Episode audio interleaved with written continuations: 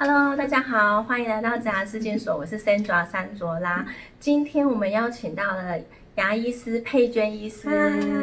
好，请问一下佩娟医师，就是我们一般人如果不想要常常去看牙医的话，可以做哪一些保健的？嗯，很好问题哈。其实一般在牙医，我们就说治疗治疗这件事情要分成三个嘛，好，三它是一个三角形。那其实最基最底层叫做预防，是预防对预防就是 prevention，它其实也是一种治疗。对，就是其实医生如果有时候苦口婆心跟你讲说刷牙的部分，好这些东西，其实它都是最基本最基本。可是因为那已经发生蛀牙了之后，好，然后才来做处理，这叫 treatment，就是已经发生，然后我再来做处理。大部分牙，我们台湾人现在还是会取决在这一块，第二块。嗯，但其实真正像是欧美，他们的观念已经是重在。预防预防这一块就在对对对这个，所以他们有时候可能久久一个蛀牙等等的，好多蛀牙是很少的。嗯，所以其实呃，如果不要常常去看牙，第一个就是我觉得是第一有两几个点，第一个是固定固定就是准时去看牙齿。对，然后第二个就是有问题的时候，就是当然也是去询问。好，那固所谓刚刚第一个固定的话，就是要去半年去看一次，洗个牙，把牙齿稍微去掉一下。然后有小蛀牙的时候，就可以先提前先去做补，就不需要到未来是抽神经的部分。对，那那其实我我每次都鼓励我说病人说，我自己洗牙我也觉得没有很舒服，我自己被洗牙，对，所以所以鼓励每个人都还是每个半年就来痛苦一下，这样。就早期不要就花挂号费，就不要再花未来就花更贵的费用，甚至拔掉还要植牙等等。对，牙齿对，嗯。因为牙齿要跟我们一辈子，对对对，我们不会像鲨鱼就在长出来。如果是这样，那就就那就其实就没差。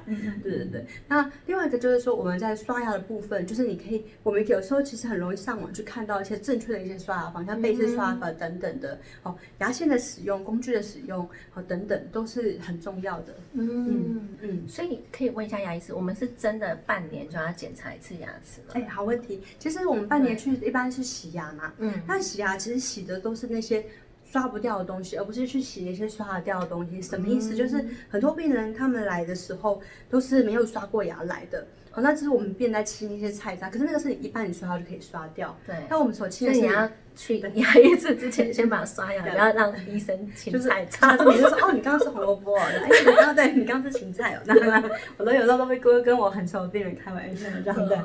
然后，但是我们去清的通常都是那些清不掉的东西，就是我们这个牙结石的部分。牙结石。对对。那我们牙结石，其实我们口内啊，为什么会有牙结石产？因为我们的口水中就是会有分泌钙离子啊。对，所以其实它连接附着的表面，其实渐渐久了就是会有一些。钙那个牙结石产生的，当然它中间的东西又是更复杂的。对。那我们在洗牙的时候，就是把这牙结石把它震，就用超音波的方式把它震掉。哦。但是就是那个声音听起来很不是很舒服。滴滴滴。然后就是酸软这样子。所以牙。说我们在刷牙的时候没有办法把牙结石刷掉，对，通常是没有办法的。通常，那时候会说，哎，那我为什么下面的那个下前牙，就是内侧地方，为什么特别容易有这个牙结石？因为那边有一个很大的那个唾液腺开口，嗯，啊，所以它口水从那边出来，然后转弯，它那边是会流变比较慢，它那边就最容易累积牙结石。OK，所以半年就要去洗牙，对，它累积够的。分量，可是太近又不好，因为太近你去洗牙，又会稍微轻微的伤珐琅质的部分。哦，对对，哎，可以请问一下，就是珐琅质是不是一旦耗损就对，因为没办法恢复？因为牙齿，因为人类不是鲨鱼嘛，它牙齿是一直一直一直在长，也不是老鼠一直长一直长，嗯，所以人呢，他只有换过一次牙齿而已。对，就是我们小时候还记得吗？掉牙的时候，对对，然后会把我们弄成一个盒子这样。对对对，它只会换到一次，就是我们会换一次。那因为这个牙齿它磨耗之后就不会再增生了，嗯，对，通常是不会增生。当然现在有很多的进一步什么干细胞等等，那都还在研究中。对，但是我们牙齿分成外面是珐琅质，嗯，内部是象牙质，在这个内部是神经神经血管的那些是我们的牙髓。对，那。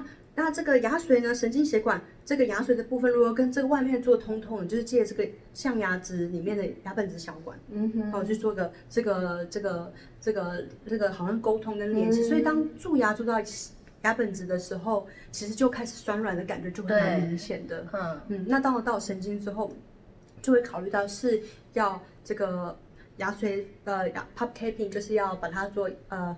保护还是嗯要就要抽神经这样子。对，OK，可以问一下佩娟医师，是我们的人的智齿是一定要拔的吗？哎，好问题。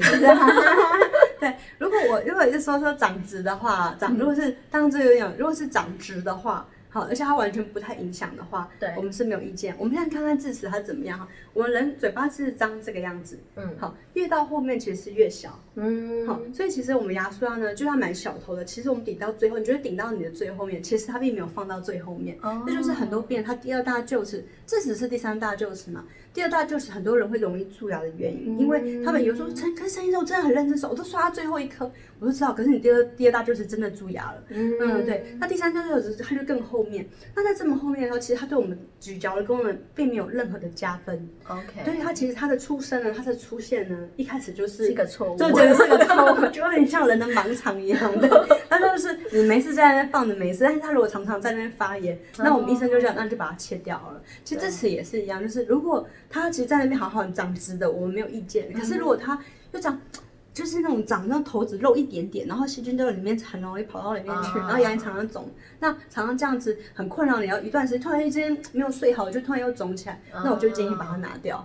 对，因为我们医生没有办法把你把五花大绑绑在这个台子上帮你拔掉嘛，所以。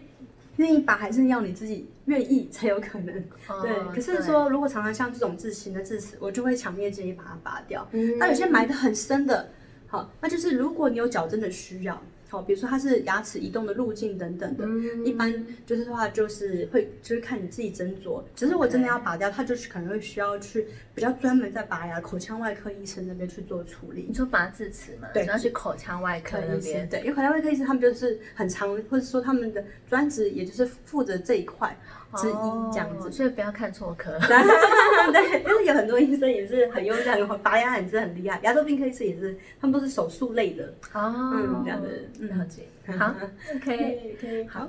如果你们有什么问题想要问佩娟牙医师的话，你们可以留言到这个 email 信箱。那因为其实牙医师也是蛮忙的，那我们要一起做爱心嘛。你们可以捐款到这上面的机构。如果你们有捐款，就任何捐款。的数字都可以，然后你可以把你们问题放在这下面，我们会请佩娟医师来回答你，这样子。好，好，谢谢，谢谢大家，拜拜。